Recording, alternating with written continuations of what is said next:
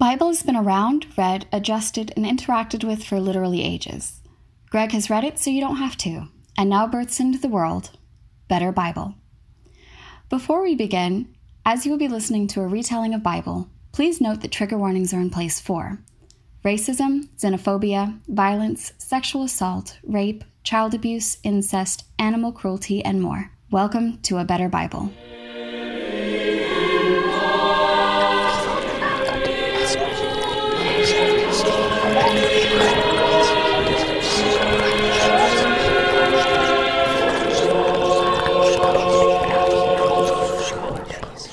Well, good morning.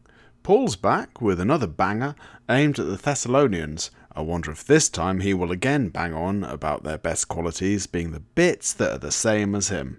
Let's see, shall we? Paul, Silan, and Timbo, again, they start by saying, again, Thessalonians are the best and worth boasting about, again. Apparently, they are suffering immensely, so presumably Paul is feeling maybe a little bit bad about their plight. We get a lot of imagery of Jesus as a fighter dishing out punishment, presumably to all those who are fucking with the Thessalonians.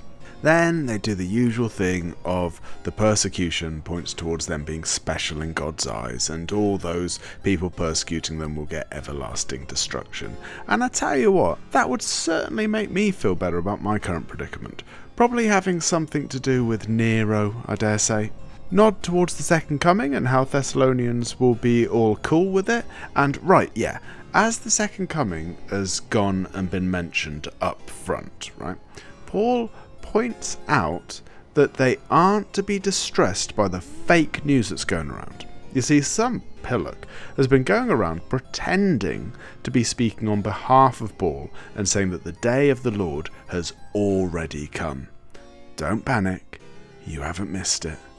The day's not coming until the man of lawlessness is revealed. Now, this is unambiguously a cool title for someone, but I am afraid, dear listener, it is still argued today just who the hell Paul was talking about. Probably Nero again, you're right.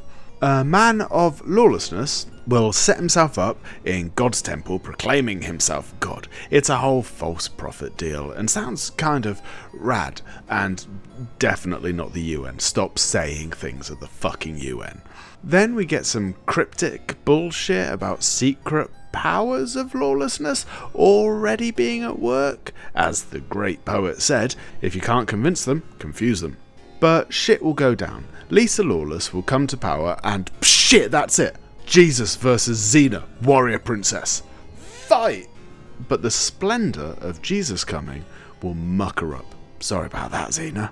We get some silliness about Satan. All of it comes from people not wanting to believe the truth.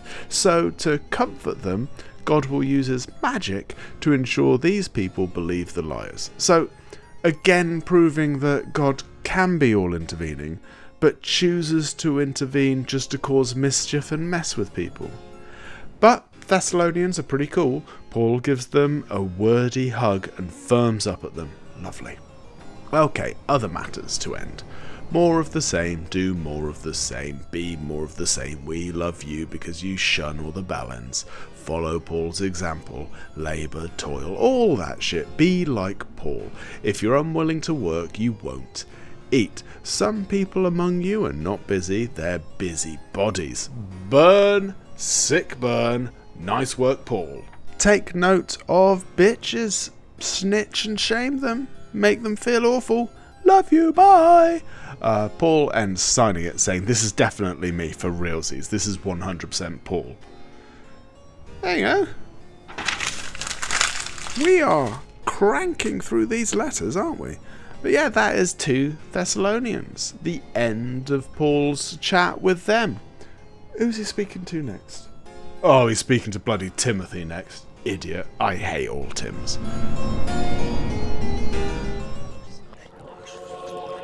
Congratulations on listening to this episode of Better Bible.